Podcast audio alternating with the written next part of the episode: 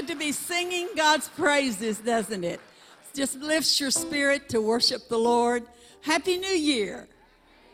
It's great to see you in God's house today, and we've come to worship the Lord. And thank you for being here with us this morning. I know God's going to bless us in our services. We had wonderful response in the early service. I heard the music when I came in, and I thought, that is the most beautiful sound to come in and hear that music going all through the church. And then we had the Sunday school hour, and we had such a wonderful lesson of studying about how the Lord is uh, able to do exceeding abundantly above all that we can ask or think. And we studied about how that word abundantly means so many things and how God is more than enough. Do you believe that for yourself and for the future and for this year?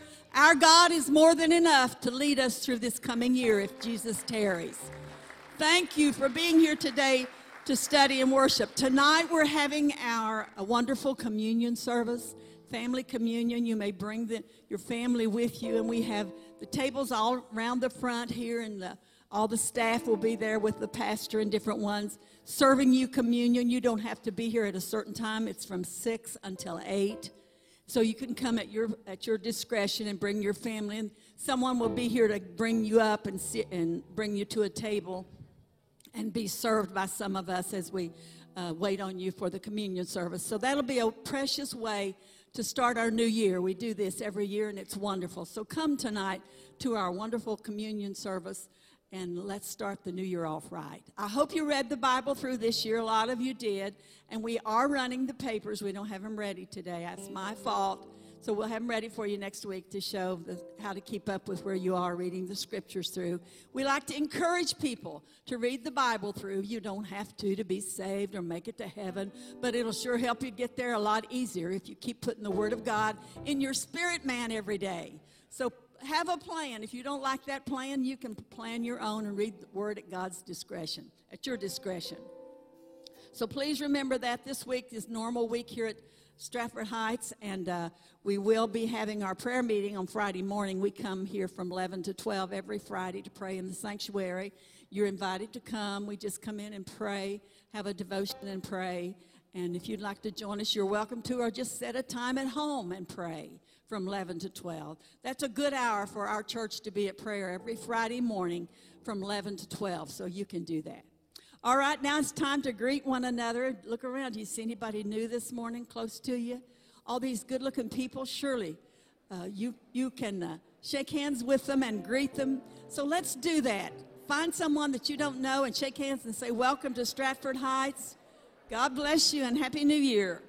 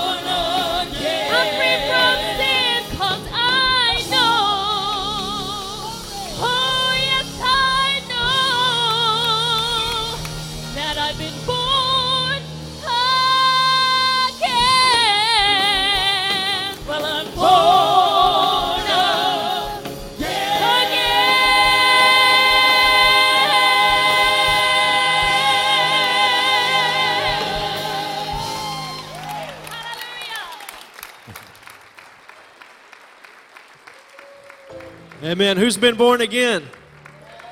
Amen. God is good. God is good. God is so faithful and so wonderful. Well, we've come through another year and we are looking ahead to 2016. Oh, here we go.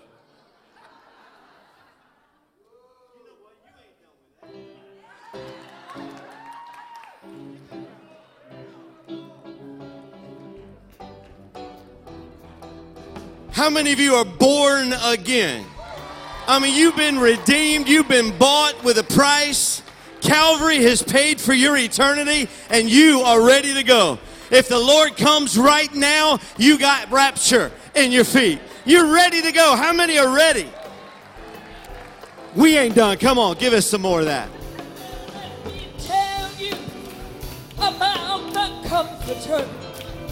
Oh.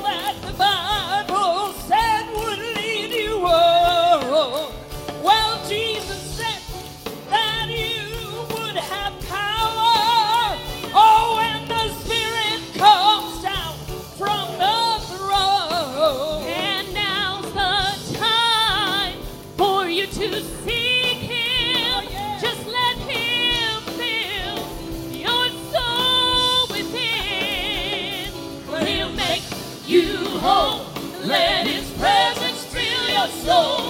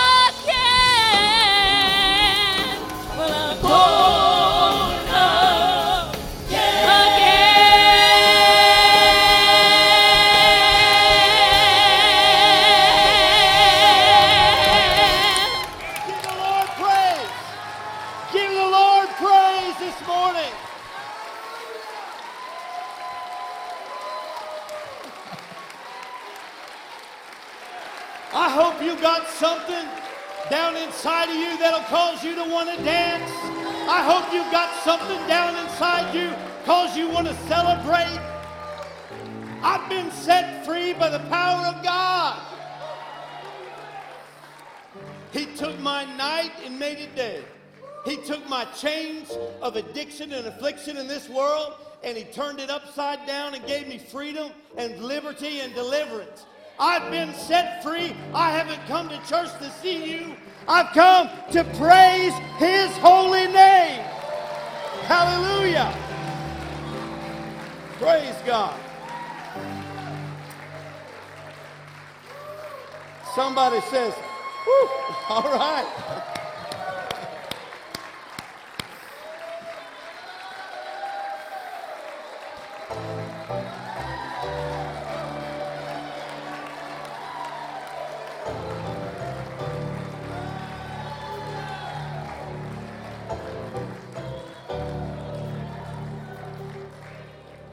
Bible talks about David. It said David danced before the Lord with all of his might. That didn't mean he just gave a cute little nod. He danced before the Lord with all of his might. All throughout Scripture, you find places where the children of God were so moved by the power of God in their lives. I don't know how the creator of the universe, the one who made the stars and the planets and put it all out there and mixed it all up and made it run so perfectly. I don't know how that God can be down inside of you. That huge, massive, big God who made it all has chosen to live down inside of you. I've seen on television the power of nitro. Nitroglycerin. Remember Gilligan's Island? Gilligan found a little bottle of nitro and it was massive. I mean, one little drop, and they were scared to death the island was going to blow up. Now, I don't know how factual that was, but I know this. It was amazing how something so tiny could be so powerful, or something so big be so small. We're praising God in this house this morning. He's bigger than any problem. He's bigger than any mountain. He's bigger than any trial or trouble you'll ever go through. And yet he is small enough to come right down in the middle of your hurt and touch you right where you live. That gives me something to dance for. That gives me something to shout about. Gives me something to be excited about. I watched New Year's Eve as they got out there and the ball was dropping and I was videoing on my phone, and I was all into it. Happy New Year! And everybody's dancing and screaming and ripping their shirt off. Guys were, and they're they're dancing all around. Got them funny hats on and all them big old glasses, and they're blowing on their machines and making all kinds of screaming noises, kissing one another. All because It was a new year. New year. But can I just add this? AD 2016. AD.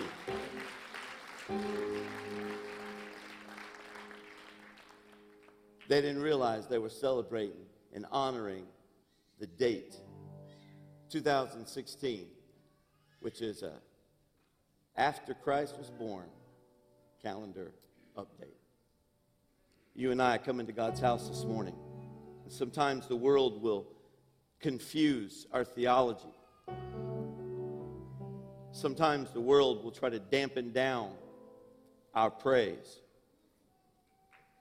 Thank you for being so excited that you ran across the front here. The Bible talks about runners. He didn't do that to be seen. Brother McLaughlin used to do that. You'd hear him at the back of the sanctuary, and he'd go, Woo! And then we knew it. He'd take one lap, then he'd come back and he'd, Woo! And he'd take another lap. And I'm telling you, everywhere he'd walk, the power of God would fill people out in the, in the pews. They'd, they'd be out in the aisles. They couldn't, hardly, they couldn't contain themselves. I remember old brother man. I thought about that when you were singing, Kathy. He about halfway through that first verse, he'd have been halfway down here to the front. Then he always grabbed me around the neck, wanted to dance with me. You see, God reached way down into my life and He turned me upside down. He changed me. I was mean, I had an attitude. I, didn't, I was rebellious, didn't want to honor my mother or my father. I was living a life pleasing myself, doing whatever I wanted to do. And God came down into my life when I knew I needed Him and changed everything. He washed me, cleansed me, gave me a new heart, a new way of thinking, turned me upside down. I couldn't, I, I hugged and loved everybody when I got saved. That's what we celebrate here today. Happy New Year. Happy New Year in Jesus. And I want you to know you've stumbled upon the church this morning that it's all right if we dance and it's all right if we shout. It's all right if you just stand there. It's all right if you take it in and man, you're, you, you, you get excited like this. That's beautiful. If maybe your foot just goes a little bit, that's all right. You're welcome here. You're praising God as good as anybody.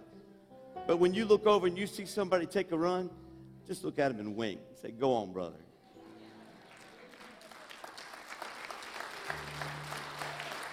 What are we so uptight over? We get excited about everything.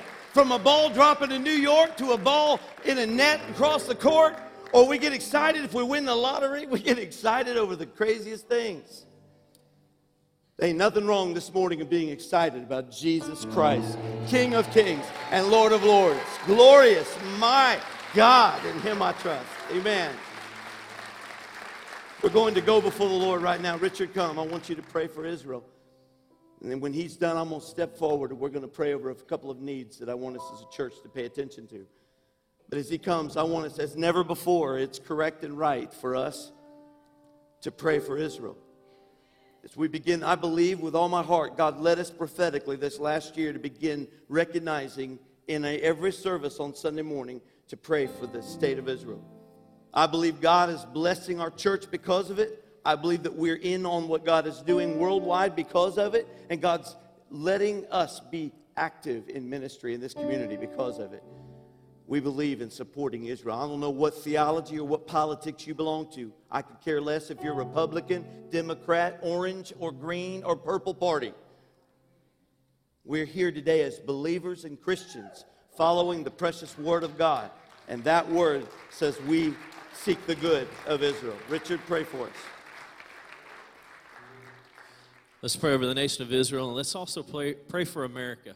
All right, let's pray. Dear Heavenly Father, God, we honor you and thank you, Lord, for the way that you've moved and worked and the way that you've brought great miracles and just great intervention in the nation of Israel, your chosen people. Lord, we thank you that you brought them through another year. And God, we pray we start 2016, Lord, with calling on your name, that you would bless them, that you would be with them, protect their homes, their way of life, their finances, God, their military, their families. Lord, we just pray that you would wrap your arms around them, Lord, and protect this little nation. God, when it seems like everybody else is coming against her and turning their back on her, God, I know that you stand, Lord, ready and willing to move and work on her behalf. Lord, so we just pray that you would bless that nation. And God, we pray for America. God, we pray that you would touch the hearts and the lives of our people from sea to shining sea. God, that you would be right here with us and take care of us. Lord, there's people here that still call on your name, they still honor you. God, and our nation was founded on your principles. We ask that you would bless us once again and bring revival in your work and your move, Lord, into all 50 states here in this nation. Lord, be with our homes and our way of life, God, and stand with us, Lord, as we stand for you. In Jesus' name, amen. We're going to go before the Lord. If you're on Facebook at all, you understand and know that I put out a request yesterday for our former pastor, Brother Watkins. I was able to speak with him yesterday, very, very fragile. Could barely speak, can barely breathe. Uh, he's now house ridden, he's not allowed to leave the house. I, t- I promised him And when, he, when I said this, he started just weeping on the phone. I said, Pastor, we're going to pray for you in every service tomorrow. And we're going to get a hold. I said, hundreds of people are going to pray for you. And he just started weeping on the phone. And he said, I love you, Ray. Words that I will cherish the rest of my life. Brother Watkins is currently under hospice care. And according to what they are saying to the family, he is in the last stages of congestive heart failure. And so I want us, as his church family, no doubt very well could be watching today. Brother Watkins, we love you. From Ohio to Mississippi, there are no boundaries. Our prayers go to heaven and right back down to Jackson and Greenville. We pray that God will touch him, strengthen him, be with Sister Myrtle. Sister Myrtle needs our prayers. We're asking God to touch her. She, as well, was very emotional on the phone. This is a lot for her to handle and to deal with at this time. I know Brother Watkins well. I know what he discussed with me in my office when they were here at the 100 year anniversary. He told me, he said, Me and the Lord have made a deal. He said, he said, When I'm done, I'm out of here. He made the statement to me that he was done. So I know he's waiting on uh, chariots of fire to come, escort him into glory. But that leaves a lot of hurting hearts this morning, and it leaves a church like us who's hurting as well. I want us to pray for our former pastor. His name is Brother W.D. Watkins. If you're new to our church, he pastored here for 18 years, and he's still a spiritual father to us. And we love him. He's, able, he's been able to come a couple of times a year and be with us. And we want to pray for him right now. Would you help me to pray? Let's do that. Father, as we come before you, we as a congregation pray over Pastor Watkins. We lift him up to you today, God, and just pray for your peace, your presence, your comfort to be with him. Strengthen him today, God. I, feel, I pray that you'll give him a good day. I pray that he'll feel the strength rise up in his heart and in his body physically. We're daring and believing and praying for healing. We believe and know you're a healing God. We just ask you, Lord, your will be done. That God, we give it to you today. Pray for comfort and strength for Sister Myrtle. Touch her in the name of Jesus and be with her.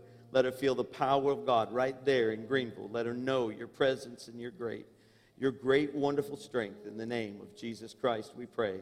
And we thank you, Father, as we'll continue to lift them up together as their church family. In Christ's name we pray. Amen. You may be seated. Where is little Tucker Eli Steele? Is he close? Where is he? Right here. Oh, front row. Well, if you're on Instagram or Facebook, you've already seen this little guy a thousand times. Dr. Small, make sure I do this right. Several years ago, she walked up to me after service, and I was kind of doing the kunta kinte with the baby, holding them up, you know, for everybody to see with my hands out. And she come up with a smile on her face and said, "Perhaps need to hold the baby a little more cradled." Doctors. this little Tucker, his very first time at his home church. Would you make him welcome today?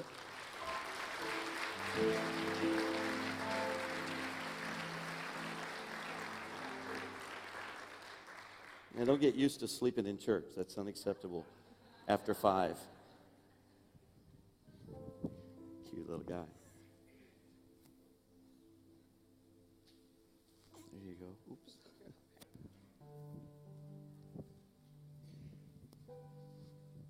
Well, today is the very first day in, in 2016. I started to say 1916.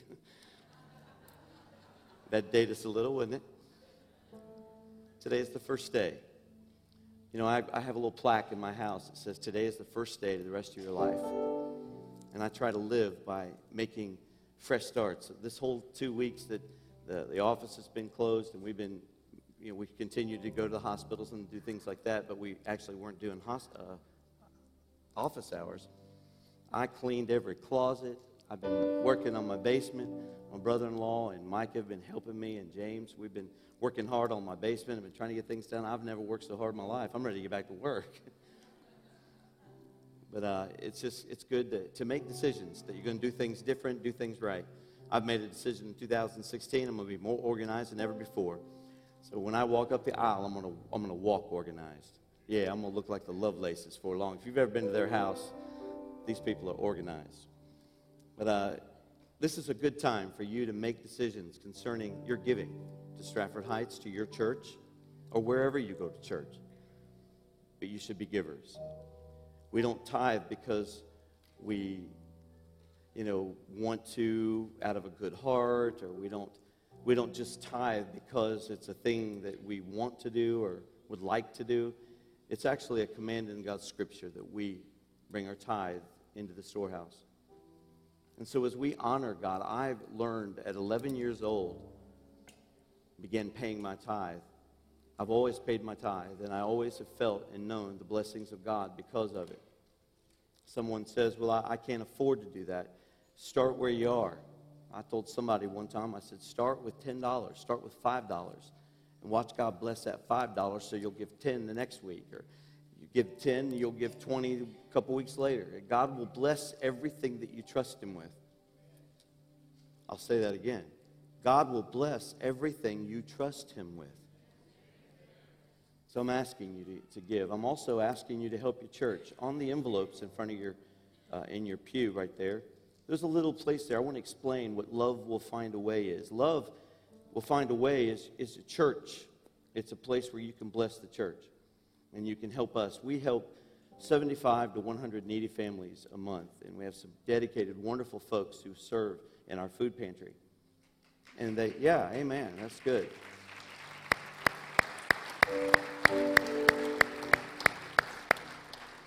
I'd call Bertie's name out loud, but she tells me never to do that.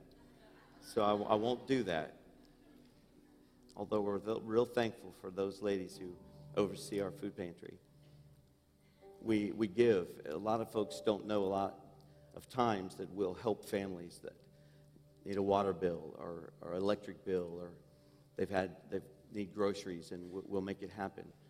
A lot of times we, people don't know that the church is regularly doing this and, and a lot of times asked from the community as well. Um, we can't always help everyone because we don't always have it. But it's important that we have always considered and prayerfully considered helping as many as we can i just want to make you aware i could probably ask for, I wouldn't dare do it, but I would ask for a show of hands of people that have been helped by the church at one time or another in your history. And a lot of folks have been in a place where they needed the church to help them. We can't always. We do what we can do. But you help us by your giving. And when you give to the Love Will Find a Way Fund, you actually put money in a benevolence areas to where we could help other people. And so I want to just let you, let you know what that's about and what it's there for. And as you give today, give your tithe, give to the building program, give to world missions. And as you give, know that God blesses every dime that you give.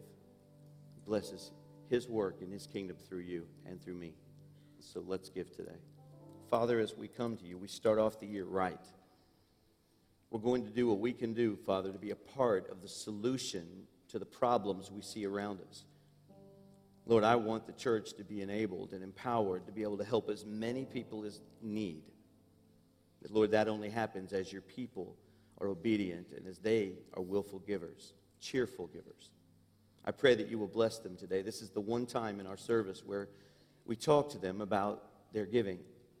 I pray that you will minister in their hearts and lives, challenge those who are not yet tithe payers to trust you because it's in that trust that they'll be able to help others.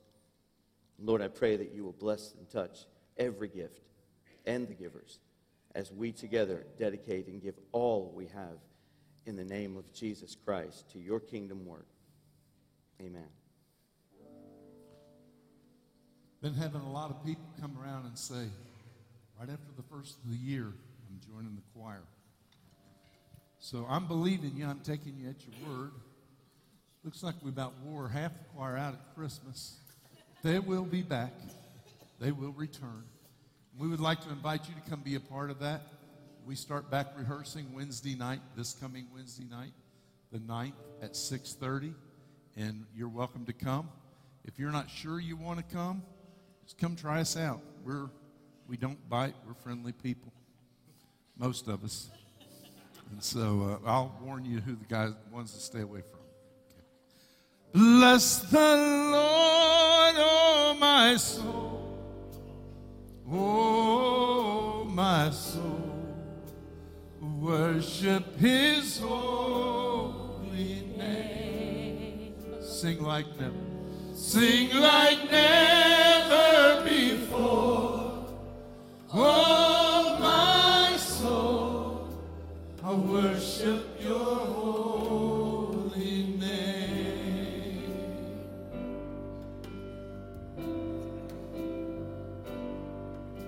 sun comes up, it's a new day dawn.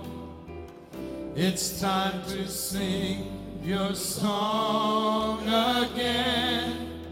Whatever may pass and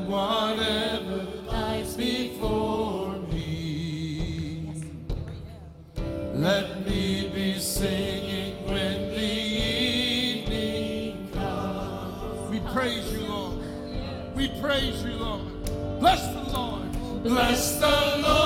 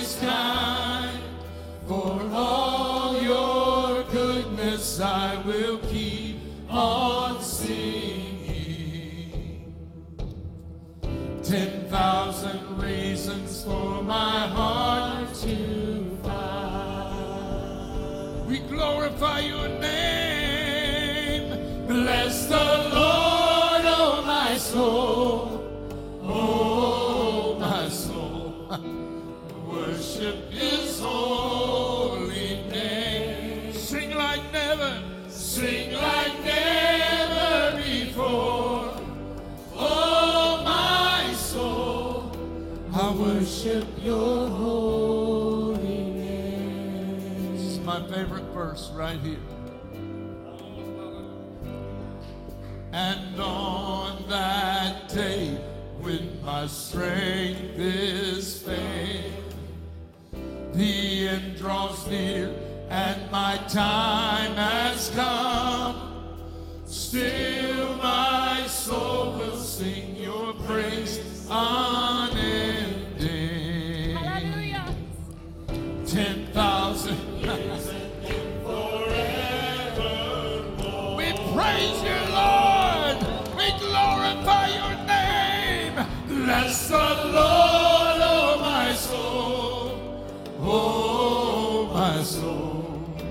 I worship his holy name. Sing like never, sing like never before.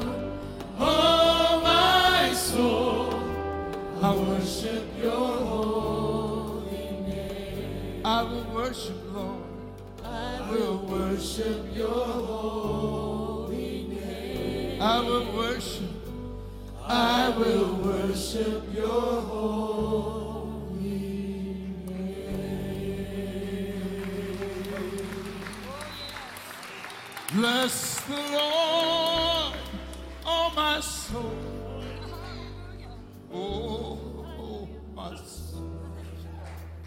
I worship your holy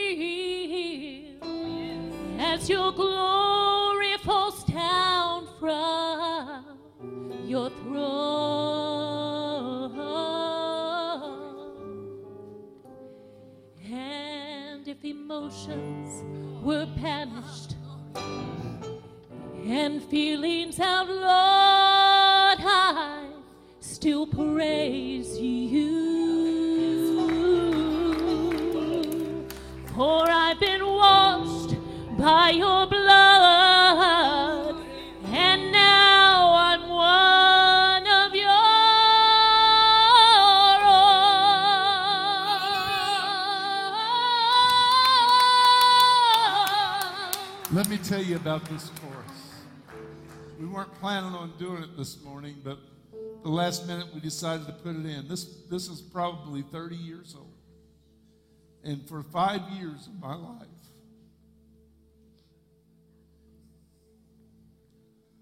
God was changing me from being a choir director or a singer he was turning me into a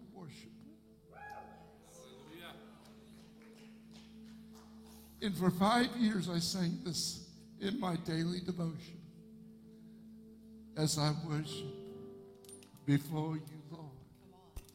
I'm overwhelmed by your glory.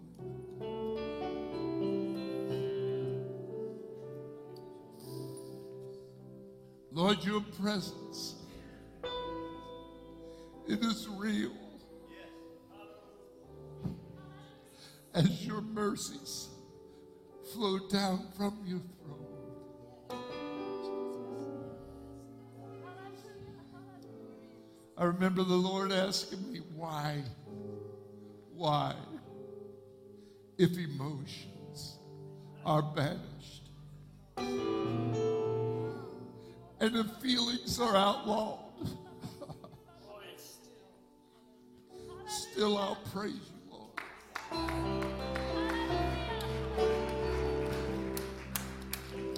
For I've been bought by your blood. Now I am one of your own.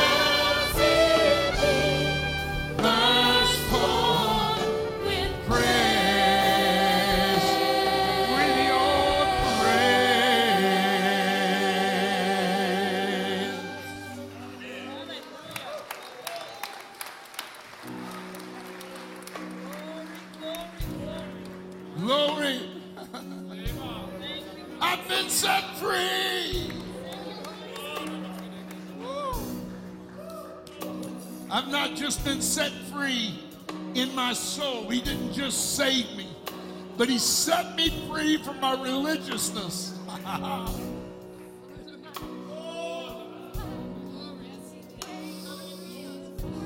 Hallelujah. Lord, I praise you. Lord, let us worship you this year in freedom, in spirit, Lord, in truth. Seems like all I could see was the struggle. Haunted by ghosts that lived in my past. I was bound up in shackles of all of my failures. He said, You can be nothing. I was wondering, How long is this gonna last? Oh Lord. Then you looked at this prisoner and said to me, son, stop fighting the fight that's already been won. I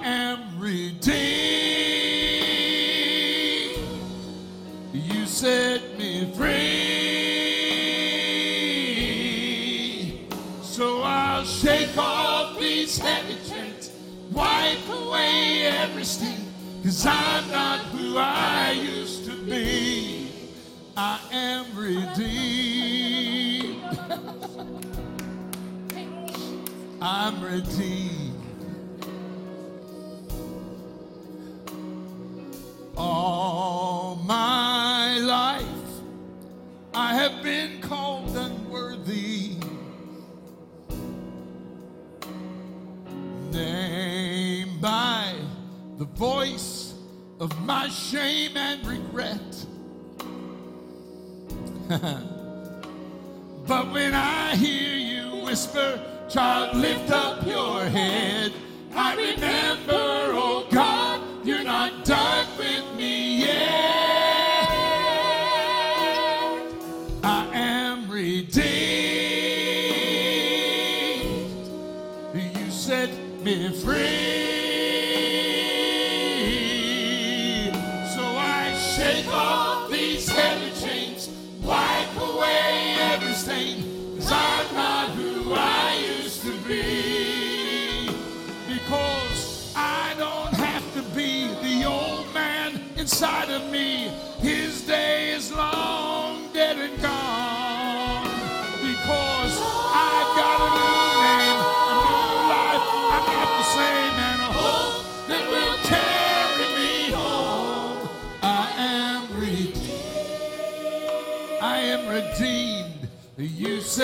Me free.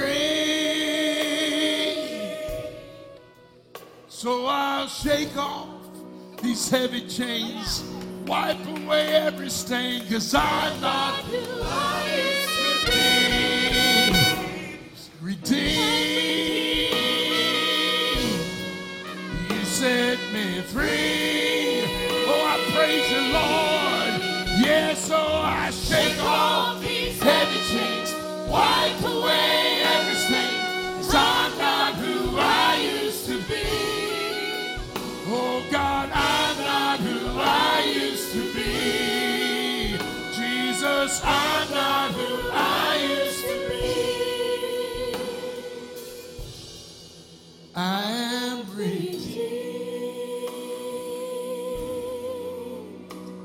Bob, I'm redeemed. Are you redeemed? I'm redeemed. Oh, I'm redeemed by the blood of Jesus. Glory, glory, glory. I am redeemed.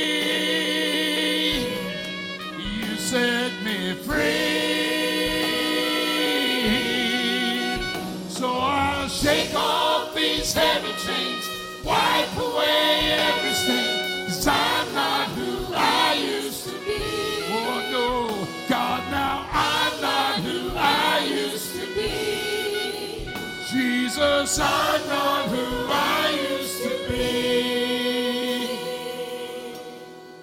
I am redeemed. I'm redeemed. Oh, give him praises.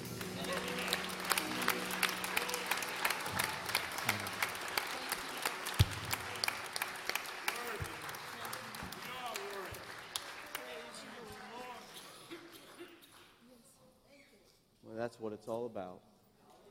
That's why we're here today. That's why we come to God's house.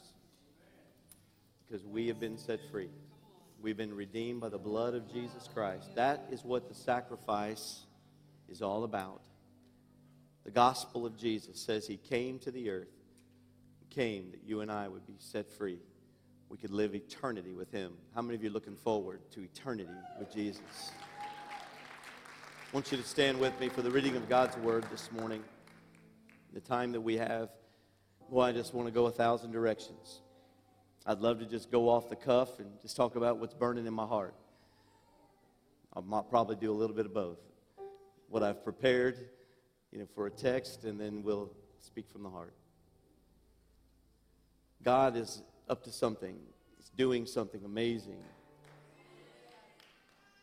week to week, I'm, I'm amazed. I, I watch as the stress around us, the stress around our culture, our world, it just gets thicker and thicker and thicker. And while the troubles around us get bigger and bigger and bigger, yet the peace that comes with that and the grace that comes with that is amazing. The way God works to protect and to preserve His work and His people. How many of you know the protection, the provision, peace of God in your life.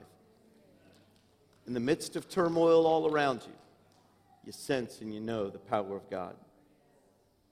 looks a lot like it was in the days, in the Bible days of Nehemiah. If you have your Bibles, I want you to turn to Nehemiah chapter 2 and verse 17. While you're turning there, I would announce to you, I know Liz has already mentioned it, please make effort to come tonight from 6 to 8 for family communion. This is something we started several years ago. It's wonderful. Tables are set up across the congregation, candles are lit. It's a beautiful atmosphere. And at every table are pastors waiting for you and your family, or just you. Someone said something to me. They said, Well, all I have to bring is me. That's my family. I said, Well, that's all right. The pastor's the same way. It's okay if your family's one, if your family's 25 however that works for you, you're welcome to come this evening. We want to pray over our families for a new year. We pray blessing, we anoint them with oil, we pray over them, we pray over specific needs, and then we take communion together with just your family and a pastor. And it's just a, such a beautiful time. As a matter of fact, it, the crowd gets larger and larger every year, and we have to keep reorganizing so that we don't keep you waiting too long. We've reorganized for this year. So if you had to wait longer than you thought last year, it's okay. We've worked it out. So come tonight and be a part of this beautiful time for our church. I had one family who has fallen in love with it so much, they called me this week and they said, Pastor, we're unable as a family unit to be able to be here Sunday night, but we want this so much for our family. Is it possible for us to meet you and for us to have communion together and for you to pray over us? And I said, Absolutely. And it was a wonderful time. We did it on New Year's Eve, came right down to the altar, and had communion and prayed over their family. And it was a, a beautiful, special time. But I, it touched my heart as pastor because they saw the value in us praying over our families for the new year. So I encourage you to come. I believe it makes a big difference for the year with our family. Also, Wednesday night, we start right back up on our study, Good or God, with John Bevere. We'll be, we're about halfway through that, and so you want to come and the crowd has been getting bigger and bigger on Wednesday night. We've had a wonderful crowd in the sanctuary. So we want you to come and, and be here at 7 o'clock, and we'll be teaching from the Good or God series. Also, today is the beginning for Little Miss and Little Master, the uh, uh, fundraiser for our nursery department. If you go out in the lobby and you look over to the left, you'll see a bunch of pictures of babies with cans. Be careful what you say. Go near them and talk about how cute they all are. But pick one or ten to bless because this is the greatest fundraiser for our uh, nursery department all year long, and they start today. It'll go for several weeks, and it gives you an opportunity to drop a little offering in there, kind of your vote for who will be Little Miss or Little Master. And they'll be announced with a crown, and it's a great day, a wonderful day. And of course, the winning family just, you know, they, they come in with parchment paper ready to make rules for the new kingdom for their king and queen. We, we love that. We want you to be a part. Nehemiah chapter 2, verse 17. Nehemiah was a builder. How appropriate. He was a prophet, he was a minister. How appropriate. Uh, what I found is they didn't teach me at Lee University, they did not teach me how to be a builder. So I'm learning, and I'm learning as I go. As a matter of fact, the last two weeks, Marty, I've been learning a lot. My brother-in-law Marty is quite, quite the, uh, the carpenter, and he has been helping me uh, as we're finishing my basement. And I, I've officially grouted tile. so good. Got one whole room done. I'm ready to do the bathroom, and I decided to go down to Lowe's and change it up a little bit. I'm going to get a different color. That's how much I know. Been real appreciative of the help and, and the family and friends that have helped me. Nehemiah chapter 2 and verse 17. Then I said to them, You see the distress that we're in? How Jerusalem lies waste and its gates are burned with fire? Come, let us build the wall of Jerusalem that we may no longer be a reproach. And I told them of the hand of my God which had been, which had been good upon me, and also of the king's words that he had spoken to me. So they said, Let us rise up and build. Then they set their hands to do this good work. But when Sanballat and the Horonite and Tobiah the Ammonite official and Geshem the Arab heard of it, they laughed at us and despised us and said, What is this thing that you're doing? Will you rebel against the king? So I answered them, said to them, The God of heaven himself will prosper us. Therefore, we are his servants, and we will arise and build. But you have no heritage or right or memorial in Jerusalem. I'm ready with these folks to tell the devil in this day you may think you got America, you may think you got Middletown, you may think you got our family, but you better think again. Because we are done. We're going to rise up. The church is going to rise up. We're going to rally to the cause of Christ, and we're going to stand up and fight for every family, for every man, for every woman, for every lost son and daughter. We're going to fight this year as we never have. You think we're building buildings with mortar and brick, but we're not. We're going to build the kingdom this year. We're going to build it like we've never done it in the history of our church. Our focus is going to be on building for the kingdom of God. Let them laugh. Let them hate us. Let them despise the good things of God, but the good hand of the Lord is on us, and we are going to arise and build. Can you say amen? Amen. amen. Father, we pray over this word this morning. Will you challenge our hearts?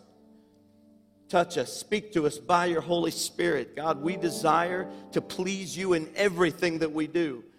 God will never want to be working our own plan. Don't ever want to be following our own blueprint. God, we're part of the kingdom work.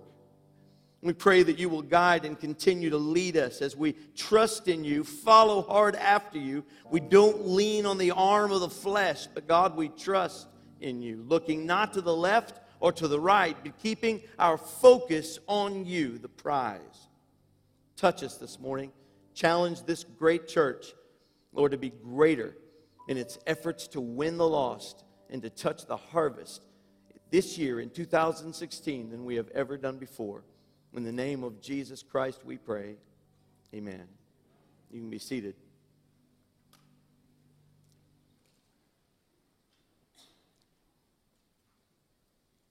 It's good to be back with you. It's good to be in church this morning. I've missed services, and I know you have too. I hope you enjoyed being with your family because we're back on a normal routine. And so we're going to have church around here. Somebody say amen. Going to have church. Nehemiah was motivated. He was inspired. He was touched. He was burdened. And he felt what I feel in my heart and many of the ministers and pastors that I know in our region, they feel. There is a sense of an urgency. Urgency. It's not just business as usual, church. It's not just a time when we're just looking for a current kind of season of revival. I'm believing that we are in a very strategic prophetic hour. Jesus is coming very soon. Now, I'm not talking about somebody's latest prediction and somebody's latest periscope. I'm not talking about somebody's latest uh, book or video series. I'm talking about the Word of God that declares we are living in the last days. We're living in the hours pre- preceding the coming of the Lord. I believe that, and I know that God's Word teaches that. Can I tell you the day? No. Can I tell you the season? Pretty much. Yeah, we're in it. We're in it.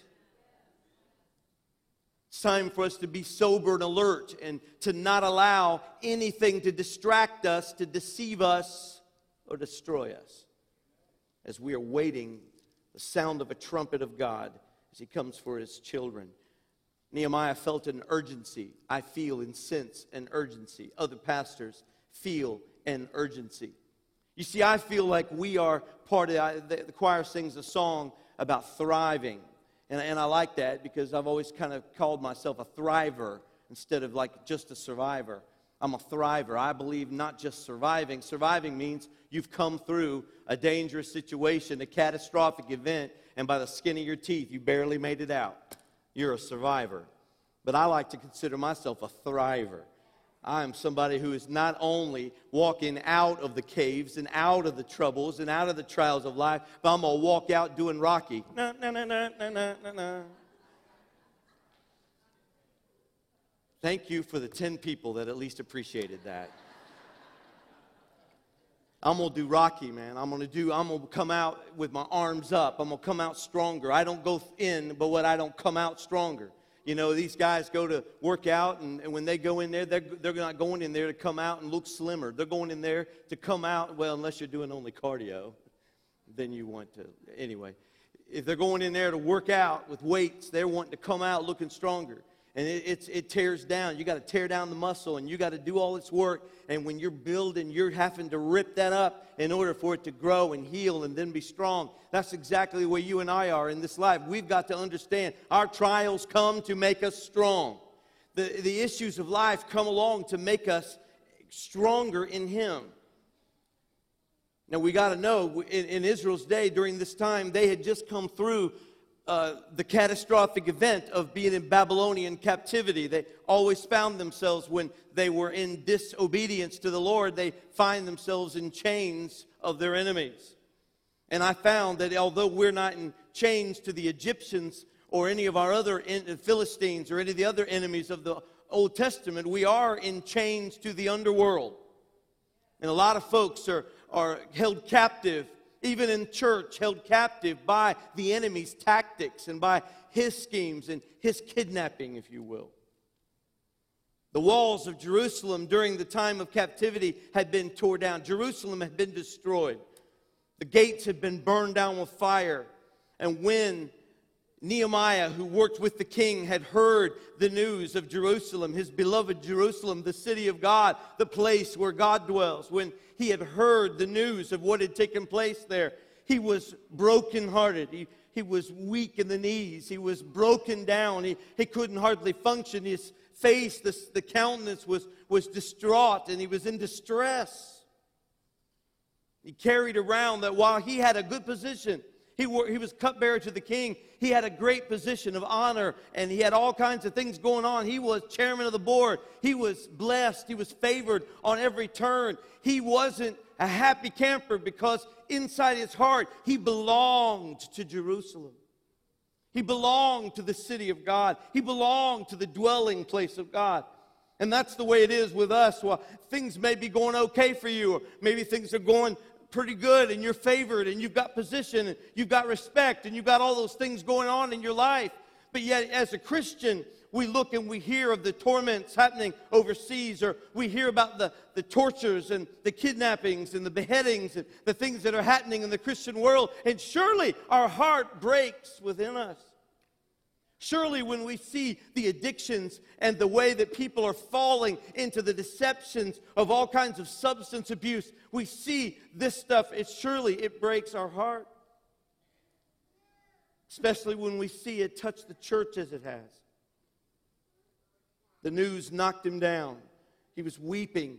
He was brokenhearted, but Nehemiah did what we must do, and he turned to the God of heaven. Whenever you don't understand something, whenever you got a question about something, turn to the heart of God. Turn in your anguish to the Almighty God who created the heavens and earth.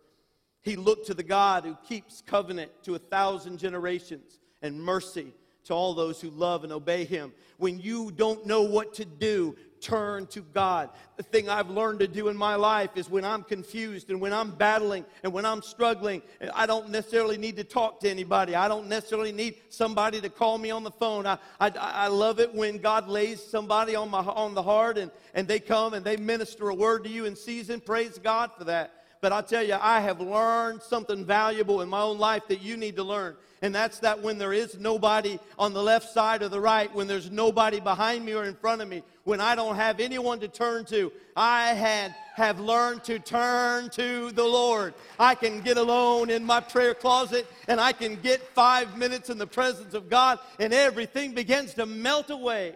Why do you think we sing the songs we do? Surely you have discovered the relationship of working with the Lord in your life. Surely you have found his presence to be so real. I learned it from a young age, and I've learned to hunger and to thirst. Why do you think the Bible refers to the presence of God and seeking God and being diligent about that? Why do you think it's all there in terms such as thirst and hunger? We have to have, sometimes we have to have a drink, like right now. Sometimes we we have, I mean, we have to have food, not sometimes, we need it. We have to have these things. They're sustenance for life. And when we understand those things, we got to see the parallel of the Word of God that's telling us that we need the presence of God. We need the power of God in our lives, like we need food and drink.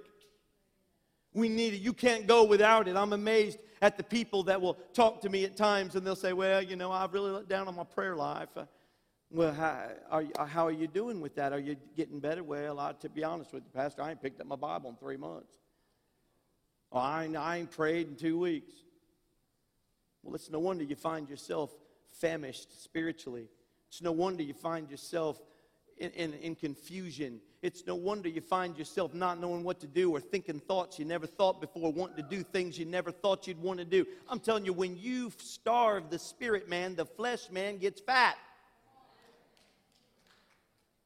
When you starve the spirit man, the flesh man gets fat. Somebody looking good to you didn't look good to you last week when you were filled with the Spirit of God. That activity, that event, it's a little more attractive this week on an empty soul, an empty spirit. A little more attractive than it was last week when I was filled with praise. I was filled with the glory of God and, and felt the power of God in me, and was strengthening me to live and to walk and to make right choices and to sleep with peace. Then I get empty and I'm wondering why I'm suddenly so attracted to the world. Confused. Don't know what to do. Dear Lord, help us. The mistake that we make a lot of times when we read the story about Nehemiah was that Nehemiah was only about building buildings, that he, was, he wanted to fix the wall and he wanted to rebuild the city and, and he wanted to bring the walls back up and that it was all about that. It wasn't about that at all. He saw the anguish, he saw the distress in the people, he saw the hurt in the people. And as a pastor, let me tell you, I see it every day. I'm constantly seeing the distress of the current uh, society and the culture that we live in. I'm seeing it all the time. I see the heaviness, the weight, the burden that's on children of God. You don't see it. Maybe you're protected, and maybe you live in a little, a little like box or a cave in your life, and you don't really see any problems. Let me tell you, open up your eyes and look around. We are living in a culture that is despairing. We're living in a culture that is dying. We're living in a culture that is lost. I mean, they don't know where to turn. I mean, you've got to be on alert right now, even as a child of God, because the enemy, his tactics are to get you in this weak, compromising position so that you will compromise your faith. So you'll walk away from your stand and from the conviction that you've always carried in your heart. He's looking to, he doesn't need to kill you, he doesn't need to destroy you. He, the things he puts in your life will do it just fine. He knows you'll destroy yourself. Devil's not out to kill you today. He's not. He, would much rather disable you so that you look terrible to the world. He'd much rather just disable you. He'd much rather just compromise you, cause you to get weak so that when you stand, people laugh at you. I'm telling you, we've got to be so on alert, seeking the presence of God, the power of God in our lives. I've said this before and I've read it before. Uh, quotes that people have made. You can live your whole life doing right and in 60 seconds lose it all. Every day is the first day to the rest of your life. You got to make a fresh decision every single day that you are going to get up as so many did in the Word of God. Early, David said, Will I seek the Lord? We've got to get up, and just like we take a hold of our breakfast, and just like we drink our orange juice, just like we take care of this physical body, we have got to make sure we are taking care of the spirit man. When you take care of the spirit man, the spirit will be there taking care of you long after you're going down in your physical body. I prayed with Brother Watkins yesterday on the phone, and he was so weak he couldn't even speak hardly any words. But all of a sudden, out of nowhere, we began to pray. And as I prayed with him on the phone, and the Spirit of the Lord began to pray through me, I heard him Hallelujah. Glory to God. And the next thing you know, he is praying in the spirit. And I felt the strength through that phone line. And man, the power of the Lord was there. You take care of your soul, and your soul will take care of you. It's the truth. He was crying and praising God, and I, long after I said in Jesus' name, amen, he was hallelujah. I felt the strength coming through that phone, the power of the Lord there in a great way to minister. Let me tell you, it was the answer for the children of Israel back then. It was the answer for Matthew, Mark, Luke, and John. It was the answer for Paul and Silas in the dungeon, and it's the answer in 2016 for you and I. Jesus Christ getting alone, getting in the praise, and getting in the worship of Him. And I'm telling you, it's going to take you all the way across your finish line. God's got a prize waiting for each one of us if we'll hold on and not be distracted or deceived. Nehemiah looked at the people that had been in captivity, they had been in Babylonian slavery, and here now they were set free. They had a bunch had already come back with Ezra trying to build the temple, and they had come back, and there was just devastation everywhere, all around them. This, I thought this was a Christian country. I thought we were in God we trust. I thought we were founded on Christian temple uh, t- principles. I thought we were a Christian nation. And yet, all we saw after the devastation of Babylonian captivity was devastation. The temples had been robbed, the altars had been stripped, the churches, the churches have been robbed.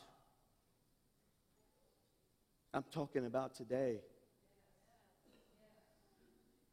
Just like then, we can hold a mirror up to what's happening today. I thank God for the way the Spirit moves in our church. I thank God that we're a Spirit filled church.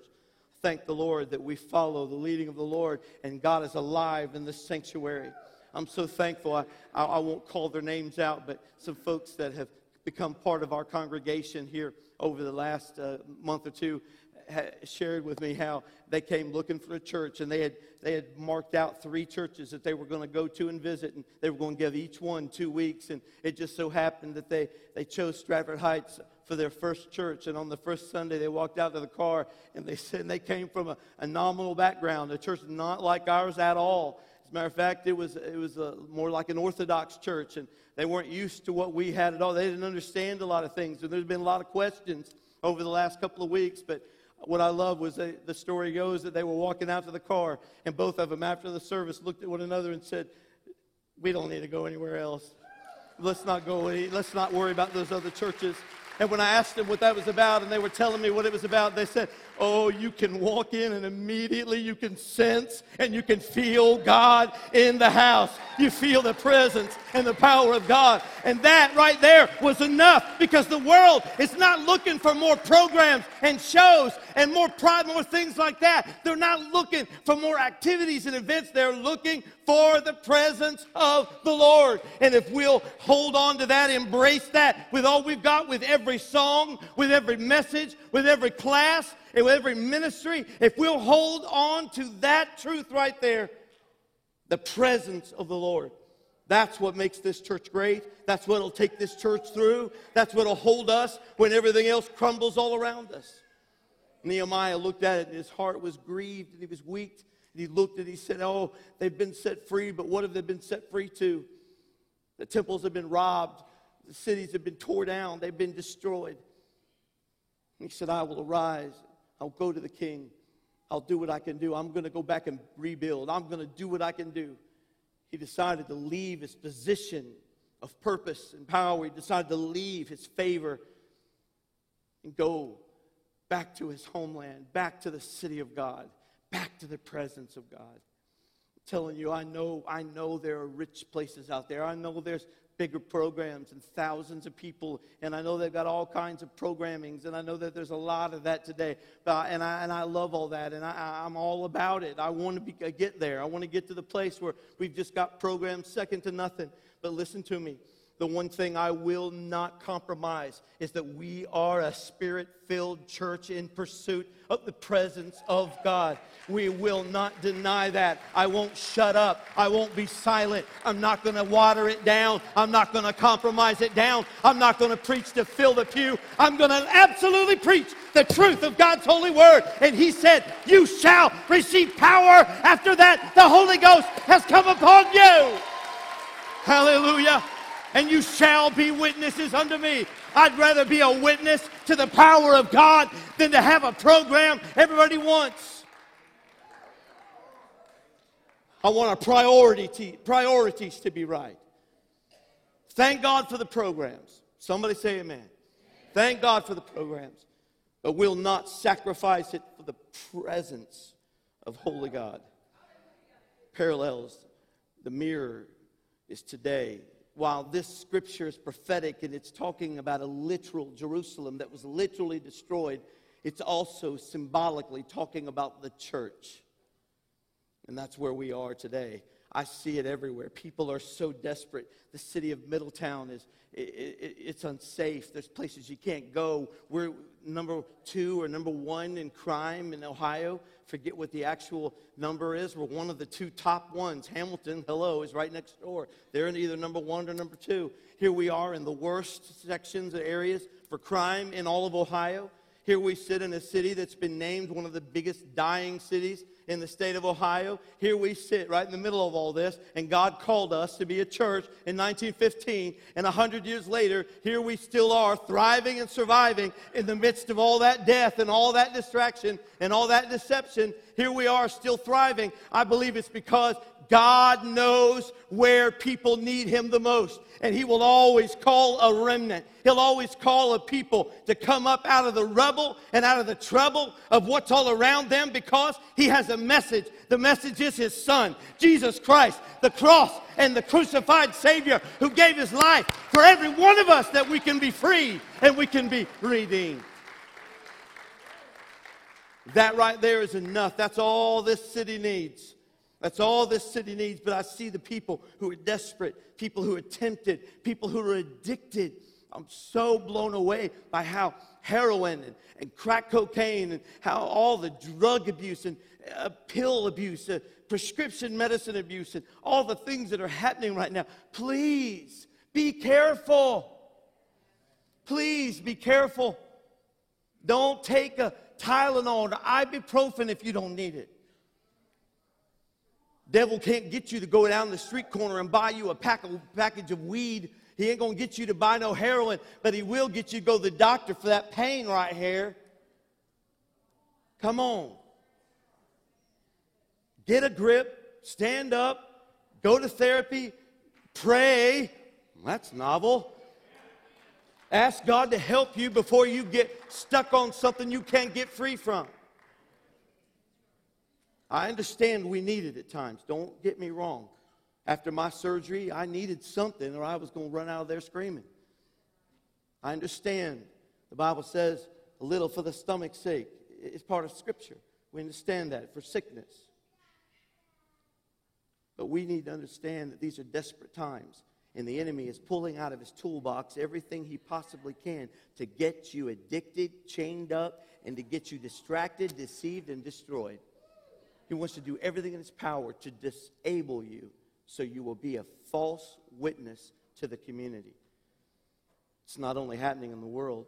You know, I, you've heard, if you were on Facebook at all, you know I happened to be at a restaurant uh, the week of Christmas and put my wallet down right there in front of me on the table as I turned to say goodbye to the person I was having lunch with. And I greeted him and hugged him and sent him off on a trip to Florida and was excited to meet with him and turned back around and signed my receipt and walked away, and my wallet was gone. Someone stole my wallet and all my Christmas money, and, and, and, and I don't know who you are, but somebody felt led, and, and they sent a, an offering last week and, and, and gave me some of that money back. I sure appreciate that. That's awesome. You didn't need to do that. But since I don't know who you are, I can't give it back to you. But I appreciated that. It wasn't necessary because I learned a valuable lesson of forgiveness valuable lesson of forgiveness in that process. But what it showed me was, I mean, I hadn't even turned my back. And whoosh, I thought, who does that? Who does that? And my first thoughts were criminal, vigilante, terrorist. Who would do that? Anarchist. Need to go to jail for life maybe capital punishment. I'm not sure. Probably the meanest, rottenest people in the world, probably. Then I found out who, well, I knew who it was by the time we left. And when I got out of there, that's what made the difference for me because what I saw was just a desperate mom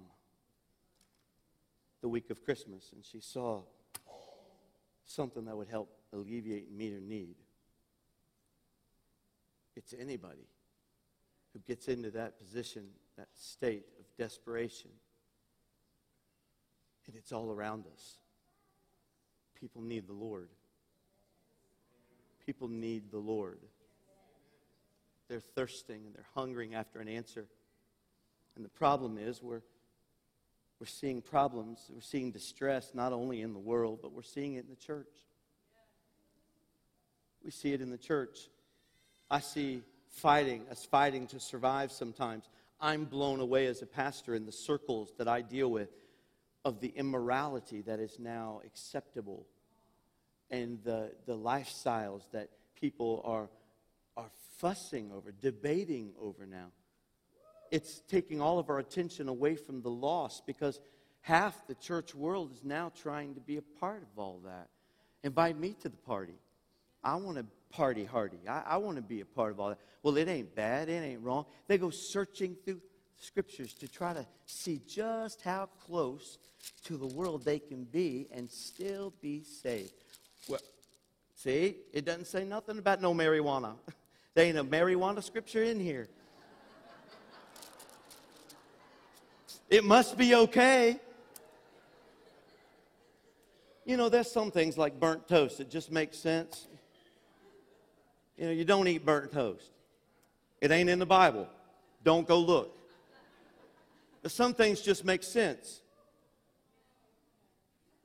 When you got something that impairs you, makes you dangerous, and it's something in the tool of the hands of the enemy to destroy families and to rip and roar through marriages and to tear down people in their job situation, it ought not to be up for discussion and debate in the house of God.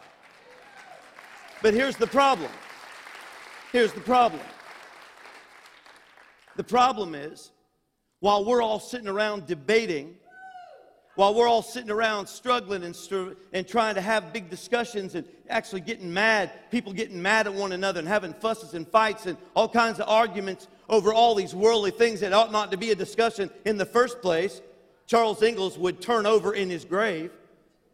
Little House on the Prairie. That was, yeah. While we're hold, you know, struggling with all that, fighting with all that, confusion in the order of the day, the world is running to our recovery programs to try and get free from the very things we're fighting over to get to do. I'm going to say that again because I think I, we need to hear that. Because that's an ouch. That's an ouch. The world is calling us. If you come in here on, on a Monday evening, you're liable to find a bunch of folks don't attend our church. But they come because we're offering a recovery program, because they have had it with their substance abuse. They've had it with all the hurts and the hangups that they've gotten themselves involved in.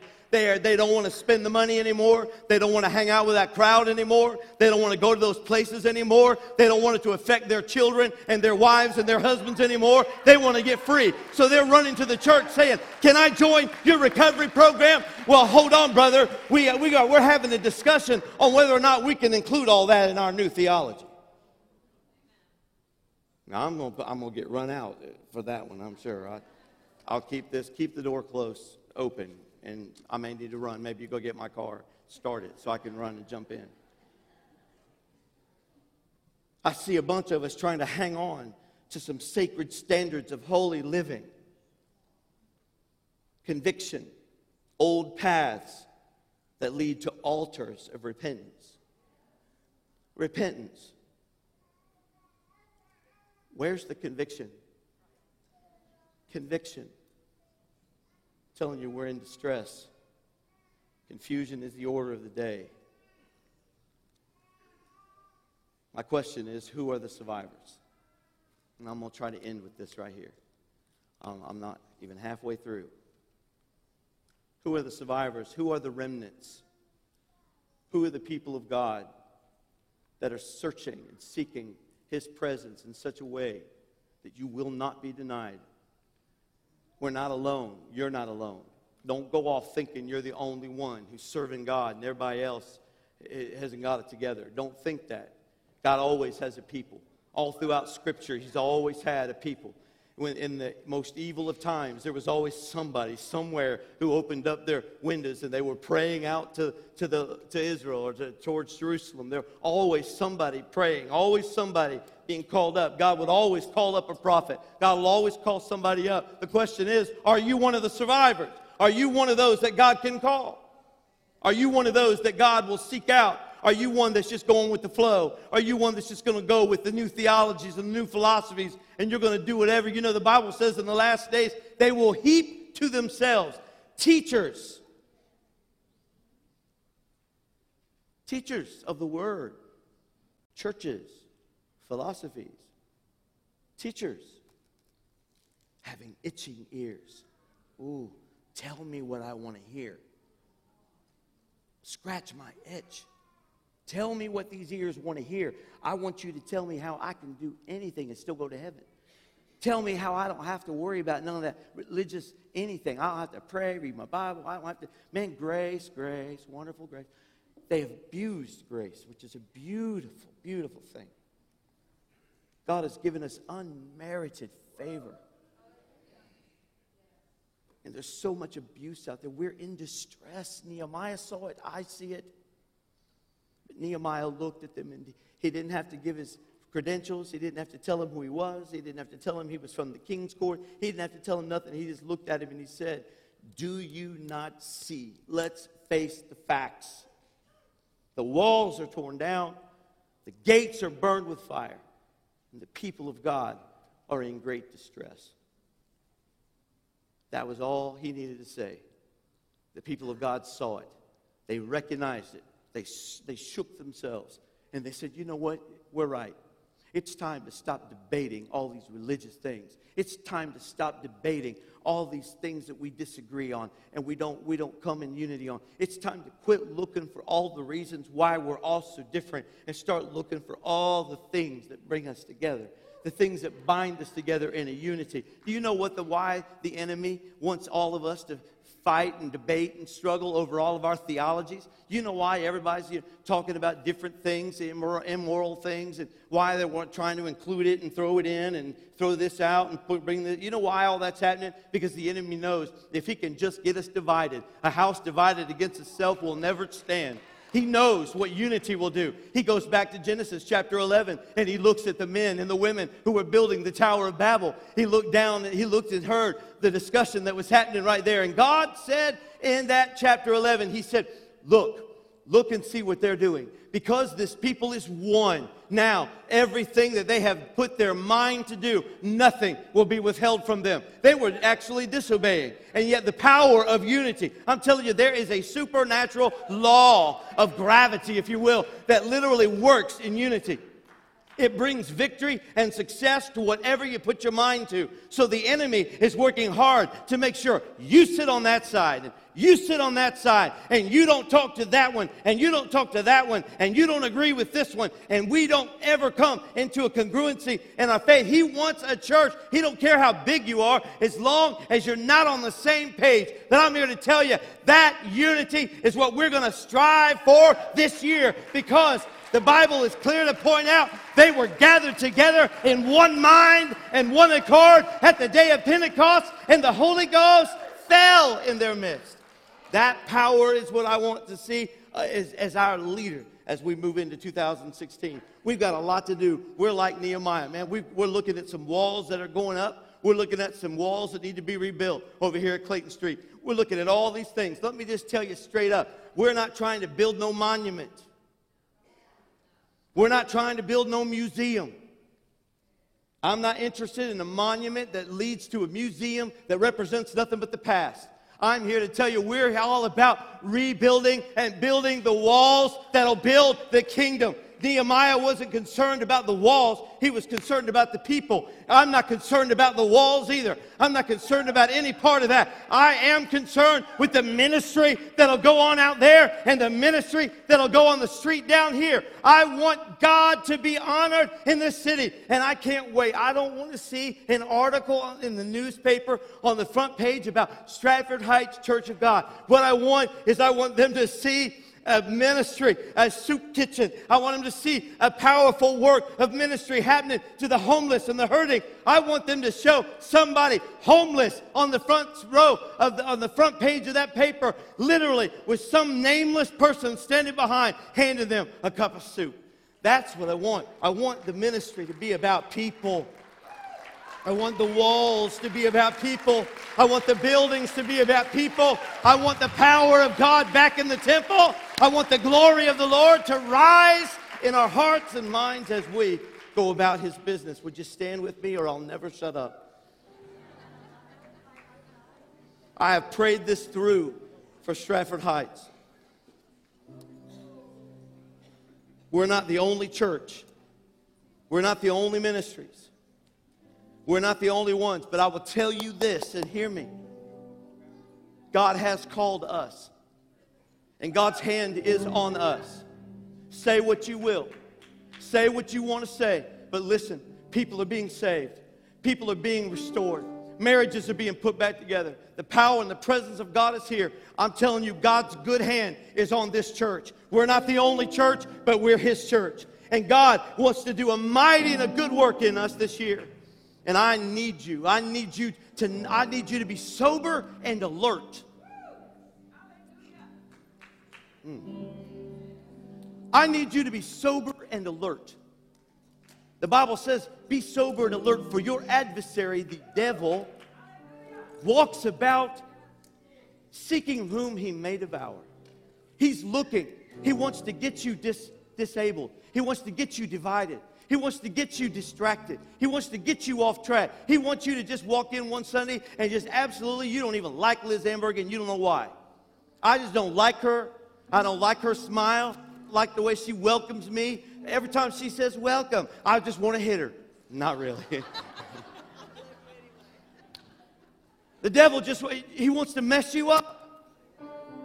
I walk down an aisle, look at you sideways, and all of a sudden, out of nowhere, you're like, man, I can't stand him. God wants you to. Well, what did he say? Wasn't he preaching some? What, what he said? I'm, I'm out of here. The devil wants to disable us. He wants to knock us down. He wants to destroy the good work of God, the good hand of God. And we've got to be determined.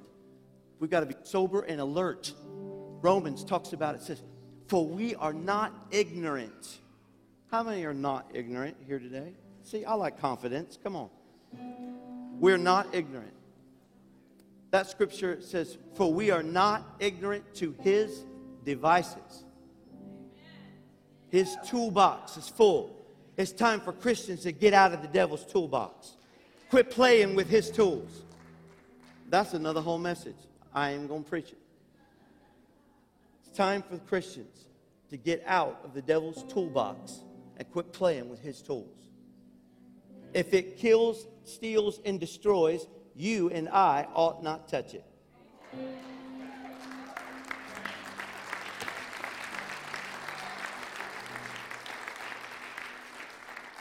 You got a scripture for that, Pastor? Shun the very appearance of evil.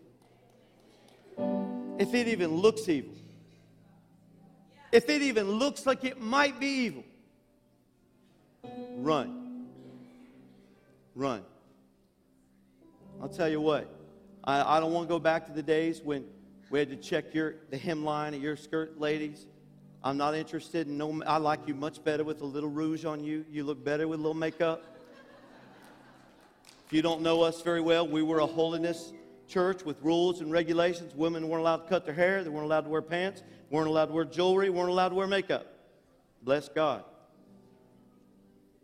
And you had to wear a hair bun, and the bun had to, the levels that you had were told how many years you'd been saved. They sang up in this choir, and I remember that one of the nights, one of our former pastors, who shall remain nameless, Brother Sergeant, said, he said, as long as I'm pastor, there'll not be a lady singing in that choir that's got jewelry on. Bam! And everybody was like, woo! I think somebody shouted. We would come out of all that. I don't want to go back into that.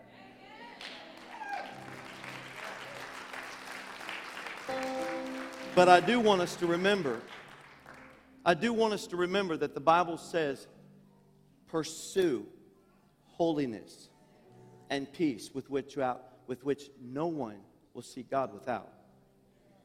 The Bible does talk about a broad road that leads to destruction and a narrow path that leads to righteousness. And that holiness and righteousness comes from the Lord. I don't want to go back to the days when holiness was a outward appearance. I want to go back to the days though where the old past taught us that there was an inward holiness. An inward holiness. This is what this city needs. This is what the distress needs. This is what this culture needs. This is what the church needs. We'll see the kind of revival we want this year. We'll see the power of God displayed. I'm not going to worry about the money. Nehemiah didn't worry about the money. I'm not, I'm not going to be one of those pastors. You got the wrong guy. I am not going to lay awake and worry myself about that million dollar facility out there. You are going to help me. You and I are going to crack open our piggy banks and we're going to make sure that happens. I'm going to pray until God supplies the need. I'm going to continue to seek Him until He provides. And while we're doing that, as crazy as it sounds, we've got some rebuilding to do over here on Clayton Street. We're going to do that too. And I'm not going to worry about it. God's going to take care of His work and His situation. But, but understand this who does God use? I said, Who does God use? Us. He uses you and me. Some of you have come in here today, and God's trying to use you. God wants to use your life, He wants to change your life. You, you've seen the hypocrisy, and you've seen the struggles and the debates, and you're tired of all that, but you like what you hear today because you're like, you know what? I can buy into this. It's real. And that's what we want a real gospel that really changes our lives. With every head bowed and every eye closed, just this morning, if you would, take just a moment. If you're here today, you need Christ. You need to start the journey that makes you part of the family. You've never accepted Jesus into your life. You are not, this morning, you are not a practicing Christian. you have no relationship with Christ, but you're here today and you need Him, and you know you do because the conviction of the Holy Spirit is here, and the Lord is knocking on your heart's door, and you feel and sense you need to make a change. If you're here today and you would be willing to pray a prayer with me right now before we go any further, right there at your seat, standing there, we're going to go to the Lord. If you're ready to receive Him this morning, I'd ask you to just slip your hand up and right back down. Is there anyone at all here today? Pastor, I need to accept Jesus in my life. I'm just trusting. I'm not going to worry about it. The Holy Spirit's either here doing that in your life or He's not. You're already saved or you've just not come to a place where you're ready to receive Him. Are you here? I'm going to wait 10 more seconds. I need to pray this morning, Pastor. I don't want to leave without Christ in my life. All right. I'm going to trust that you're making the decision that's right for you this morning. But now I'm going to pray for us, church. I'm challenging us to rise up and build. When Nehemiah approached the people, told them to face the facts, look at the distress, look at what needs to happen, he said, I'm here with a plan on purpose to rebuild. And that's where we're at. That's where I'm at. I am not going to sit on a pew till Jesus comes. Just us four, no more, just doing what we can do to get by till I hear the trumpet. I plan to be working with my sleeves rolled up. I plan for God to use us to the best of our ability. And I want to know who else is a survivor, a thriver from the bondage of this world that's going to be a remnant of God's people to stand up and build in this last hour. If you're here, I want to see your hand. I want you to commit. I'm here. I'm going to commit to the work of God. Hallelujah.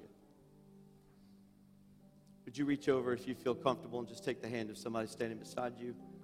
And I want you to look at them and you, I want you to tell them, I'm in agreement with you. We're in unity together. I'm telling you, what's going to happen after this prayer right here can't be counted. What's going to happen right here, I believe the power, I believe a spirit of unity is going to hit this church. And I can't wait to see what God's going to do with it.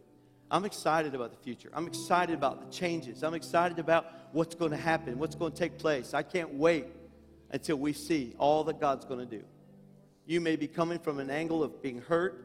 You may have come from a wilderness experience. You may have come through a trial and you are standing there wondering, like Elijah did, am I the only one?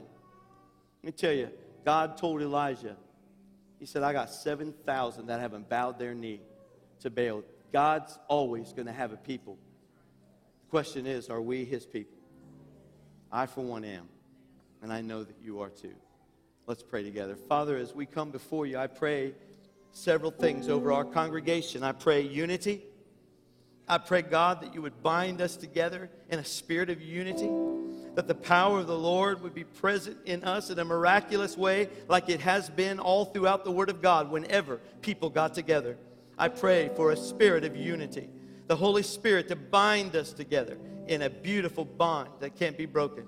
I pray that in the name of Jesus Christ. Lord, touch us to see clearly, to be sober and alert, to be alert and, and aware of the tactics of the enemy that would try to come and, di- and disable us, try to weaken us, cause us to compromise. I pray in the name of Jesus, Lord, you would touch us together, that we'll do great and mighty things together for your kingdom as we are absolutely decided, we are determined that we are going to go 100 miles per hour in God's direction, in your direction, Father. Touch us by your Holy Spirit. We're all in. And we thank you for that. I pray that you will bless and touch the effort and the work of your people in your church.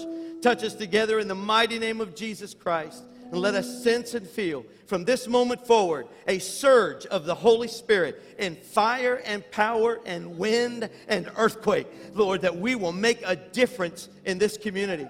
Touch us to make a difference for the hurting, the lost, the dying, the addicted. Help us, God, to be ones that aren't fighting to join them, but we're fighting, God, for their recovery and for their deliverance. Let us be that people. We will be your remnant. We will be your people this morning. In the mighty name of Jesus Christ, we pray. And everyone together said, Amen. Amen. Give the Lord a hand clap of praise.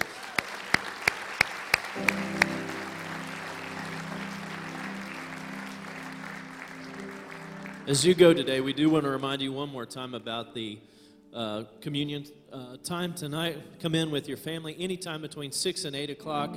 There'll probably be a high volume at 6 o'clock, so if you want to wait a little bit, that's fine. But from 6 to 8, we'll be here, and it is just a wonderful time.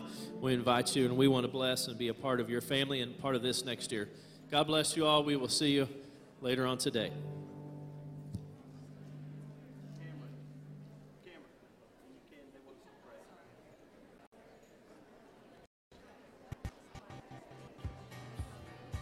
Been watching the worship service from the Stratford Heights Church of God. On behalf of Pastor Ray, we thank you for spending your time with us. Stratford Heights is always available to hear from you. For more information, visit us online at shcog.com. If you would like to pay your tithes or gifts, you can also do that online as well at shcog.com. This broadcast is made possible from people just like you who come together to worship the Father, the Son, and the Holy Spirit. Whenever you're in the southwestern Ohio area, we would love to have you join us for service. Our Sunday service schedule is at 8.30 and 10.40 a.m. and at 6 p.m. Sunday evenings.